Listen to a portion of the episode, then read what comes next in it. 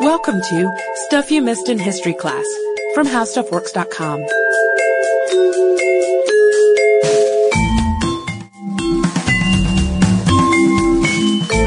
welcome to the podcast. I'm editor Candace Keener, joined by staff writer Jane McGrath. Hey there, Candace. Hey, Jane.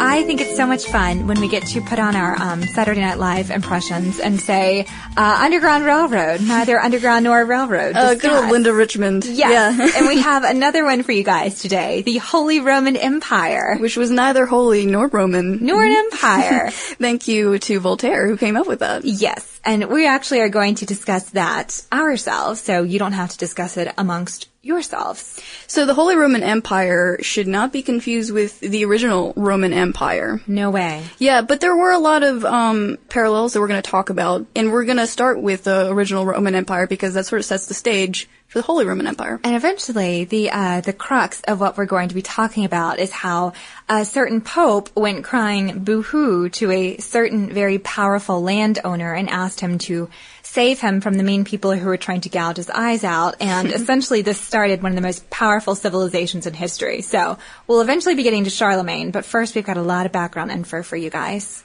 So if you know much about Roman history, Constantine took over, I think it's the third century. Correct me if I'm wrong with that. He made his entire empire Christian. But eventually the whole empire broke up, and when, when that happened, Europe was rather fractured. It ended up splitting into lots of Germanic tribes and just tribes all over the place. There weren't, uh, like Germany and France, like we know it today, didn't exist at all. Right. So we have a bunch of different tribes with lots of different names. We got the Lombards and the Franks and the Saxons and all these other Germanic tribes, each waging their own leadership among various different blocks of people. But then over in the east, we have a relatively unified and organized Byzantine Empire. So we have the Byzantine Empire over to the east, and meanwhile, over in around the Germanic tribes, we have this guy named Pepin the Short. And he was a powerful Frankish lord. Despite his name. Yeah, he was very powerful, and um, with his brother, he owned he had uh, a lot of land. And when his brother died, he actually assumed his duties. He took over the family business, so to say, and he he had his uh, sights set really high. And he wanted to depose actually the head of the Franks, the king of the Franks, and dis- dispose that entire bloodline, and put himself in. Um, uh, instead. And he got a lot of blessings from people in high places. He was blessed by uh, bishops in, when he did take over, and so he held a lot of uh, religious clout at this time. And not to mention that eventually he conquered lands that range from modern day France to Switzerland. So he had a ton of domain under his thumb. And in the winter of 742, his son, uh, Charlemagne was born. And back then he was just called Charles. That's right. he wasn't great yet. He didn't get the Lemaine until later. but when he was, uh, Charlemagne was still, or Charles, I should say, was still a little boy. His father was really powerful, and he's so powerful and had so many uh, good friends in the church that the Pope, Stephen II, turned to Pepin for help. And this was because the Lombards, another tribe, was um, starting to threaten the Pope and his lands. And so he went to Pepin and asked him to protect him. And when he did, Pepin lived up to his promise. In exchange, the Pope called him the protector of the Romans. And the land that Pepin took over from the Lombards, actually, he turned over to the Pope. This is called the donation of Pepin, and it became the basis for the Papal States, which are very important. And this idea of a, a pope coming to um, one of Pepin's heirs and seeking protection is a pattern we're going to see later with his son. But just to point out, this is really significant. The pope, obviously, an earthly leader ordained by the highest powers in heaven, coming to a very, very secular leader and asking for assistance. This is sort of unprecedented. The idea that a man of God and then a man of, of the land would work together like this. It sort of mm-hmm. shows a, a reversal of powers or at least a willingness for church and state to try to work things out together. Sure, and so like very you- unusual. Yeah, and like you said, this is, a lot of stuff is going to be foreshadowing what Charlemagne does. When Pepin dies, he leaves uh, his land to his son Charlemagne and uh, Charlemagne's brother Carloman. And we should point out that Charlemagne never really got any formal education and he was virtually illiterate. However, he did inherit from his father a really great sense of, of leadership. He saw his father, you know, accomplishing all of these wonderful deeds in his life, helping out the Pope, of course, naturally, and then conquering all of these lands. So it set him up for a lifetime, I think, of, of warmongering in a sense, but also an idea of diplomacy. Yeah, people, historians say about Charlemagne that he had sort of an innate intellectual curiosity, even though he didn't have as much book learning Book as. Uh, as he probably would have wanted. And when he inherited all this land with his brother, uh, sibling rivalry onset really fast, and he actually Charlemagne actually uh, married a Lombard princess. The Lombards, as we said, were sort of a rival of the Franks, but um, marrying the pr- the princess was a sort of way to make an alliance with the Lombards and get an upper hand uh, with against his brother Carloman. When But that didn't really matter because Carloman died in 771 anyway. Exactly. so- And after Carloman died, he actually repudiated his marriage with the princess. Poor girl. Um, Did she keep the ring? I hope so. So at this point, Charles got control over the whole kingdom. He dismissed the claims of his brother's heirs, and he just sort of took it all on himself. And he organized an, an enormous military power, making um, enlistment obligatory, uh, organizing soldiers who he, somehow he made fiercely loyal to him. And he was focusing a lot of his efforts against the Saxons, who were to the north. And so he made a lot of enemies very quickly, but he also gained a lot of strength because he would take his troops across the Pyrenees and through the east. And with every maneuver, he was getting more land and expanding his empire and getting more people under his thumb. And he was sort of known for this really harsh temper too. I think, I think one day, uh, some Saxons took down his soldiers and he got very angry. So all the Saxons, thousands that he was keeping prisoner, cut off all their heads in one day. Pretty impressive. So don't Yeah. mess with Charlemagne. So you can tell he's got a lot of power by this point, and he's got, like his dad, friends in high places. He's good friends with the Pope, Adrian at the time, and the Pope was having a lot of problems with the Lombards again. And uh, in 1770, I'm sorry, 772 AD, um, the Pope turns to Charlemagne to help him again defend uh, himself from the Lombards. And the siege, which lasted about nine months, Charles finally did conquer Lombards and the, its capital and became the king of the Lombards. And in the ensuing decades, uh, like Candace said, he had all these um, military campaigns con- trying to conquer the Saxons, who were a pagan uh, Germanic uh, tribe. And it took him, I think, 30 years to conquer them. But in addition to them, he conquered the Arabs and the Avars. To give you some frame of reference, this incorporated land as well. Modern day France, Belgium, Holland, Switzerland, Austria, and pieces of Germany, Italy, Croatia, the Czech Republic, Slovakia, Hungary, and Spain. I mean, his empire was vast. It was huge. It really was. So it was no surprise, really, when uh, Pope Leo III came to him seeking help. And to give you a little bit of background on Leo, he had a lot of enemies in high places. He was not very well liked.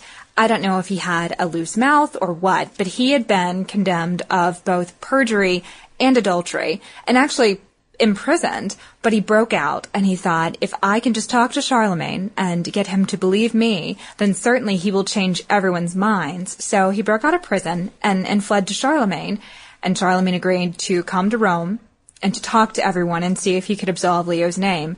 And he did. And then he actually banished everyone who had accused Leo of these crimes. And Wow. again, I'm not sure if he was falsely accused or justly accused, but if you've got a friend in that high position of power, does it really matter? Yeah, and there were a lot of schisms or uh, things that were happening to distance the East and the Eastern uh, Byzantine Empire and the the um, lands to the west and the church because um, before Leo III came about, the the Pope before him, Adrian, was sort of trying to balance the two huge powers against each other, trying to stay sort of out of the fight, not showing a preference. And when Leo comes around, he shows an obvious preference for Charlemagne and the Franks, and this makes a lot of people angry. Uh, they say that the people who attacked the Pope were actually uh, part of a band that were Adrian's supporters. And they meant business. They tried Yeah. to gouge out his eyes and cut out his tongue. And that may sound harsh, but I think that was pretty uh, standard punishment back then for someone who was speaking out against. Yeah, I mean it was customary, so because it would have made him incapable of being the Pope anymore. There you go. So it would have taken him out of power effectively without actually killing him. Um, and we should also mention some other things that were distan- uh, excuse me, distancing the two empires, which were some um, heresies going on, at least in the eyes of the church, and arguments about about whether they should be uh, considered or not. For instance, iconoclasm. You've probably heard of this. It's called the worship of icons. It was very common in the Byzantine Empire Uh, and Charlemagne thought of this as heresy, and it was a huge argument in the church that eventually led to the schism. But at this time, it was still an argument. And another matter called filioque seems kind of a minute theoretical, theological argument, but it had to do with whether the Holy Spirit proceeded from both the Father and the Son or just the Father this was a huge matter at the time. It seems rather odd today, but this was a huge matter at the time that Charlemagne was was for the idea of filioque, and so this helped distance um, the two uh, empires. So if we harken back to a statement that Jane made earlier about the idea of, of Pepin being supported by the Pope and the idea of the Pope coming to Pepin and asking for his help, we see this now, flash forward to Charlemagne and Leo, and the same thing happening. And Charlemagne and Leo, actually had perhaps been putting their heads together. And if we look at Charlemagne's contemporary biographer, Einhard, who lived at court, he wrote very good things about Charlemagne. Obviously, he wanted to present him in a good light because he had to answer to him. And according to his biography of the leader, Charlemagne had no idea this was coming, but on Christmas Day in 800, Leo actually coronated Charlemagne and, and crowned him the leader of Surprise. the Holy Roman Empire. Surprise! You are the leader of all of this. And according to Einhard, Charlemagne was very, who, me?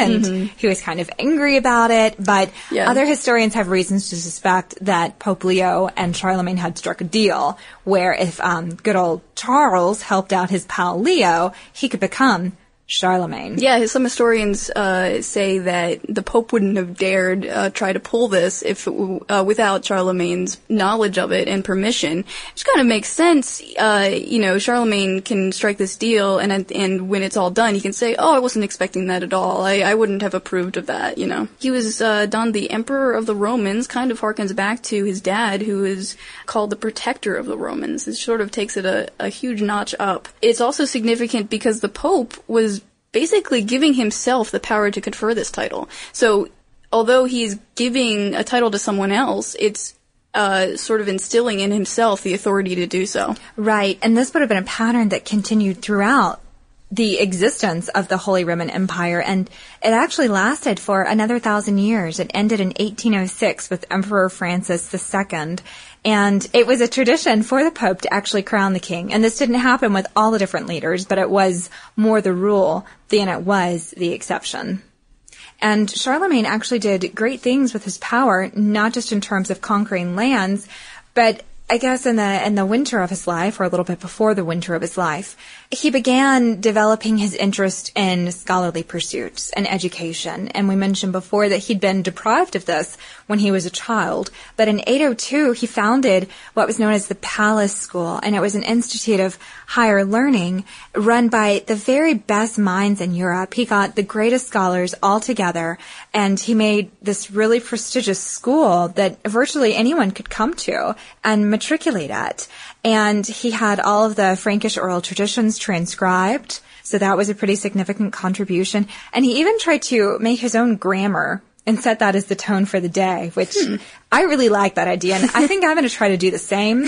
but Charlemagne wasn't successful, and I think that I would have even less clout. Yeah, so. it's, it's cool. I mean, Charlemagne, despite all his cruelty on the battlefield, I mean, he, he's, uh, you know, the punishment for get, not getting baptized into Christianity at points was death, and um, you can say what you want about how cruel he was. He did a lot of really cool things with the education, and one of my favorite things that he did was he produced manuals to teach Latin to, to lay people, and just help people understand. He standardized the liturgy as well, sort of, you can see the, the cross between church and state here, and how much power he wielded over the church. But to help, he help people understand the liturgy too, and that's that's one of the common complaints against the traditional church is that uh, it was said in the mass, etc., were said in Latin, and the people, lay people, don't know what's going on. And I think Charlemagne made a, a lot of strides into helping everyone sort of understand their own faith. And I wonder if that's because of his upbringing that he was denied that sense of education, and I wonder how Maybe. many years he went along with that and just, you know, mouthed words and didn't understand what he was saying or what he was committing himself to. But I think he did look out for the lowest common denominator. And again, you know, that's a, a wonderful, benevolent thing, but it's also a good way to wield your power because there's usually a lot more poor people than there are aristocracy. And so if you get those people on your side, essentially you've, you've built up your loyalty base even more. So who knows yeah. how he was building his power? I think he was pretty tricky. It's true. Good old Charles. And there's obviously more to say about Charlemagne than we could ever cover in a podcast, but luckily for us, we actually have a new forum in which we uh, can say clever and not so clever things about history every weekday. That's right. Every day, Candace and I post on our blog stuff you missed in history class, we can, which you can find on the site, and uh, it's really cool. We get to uh, talk about newsy stuff, things that are coming out uh, about um, news or that is relevant um, to the to history.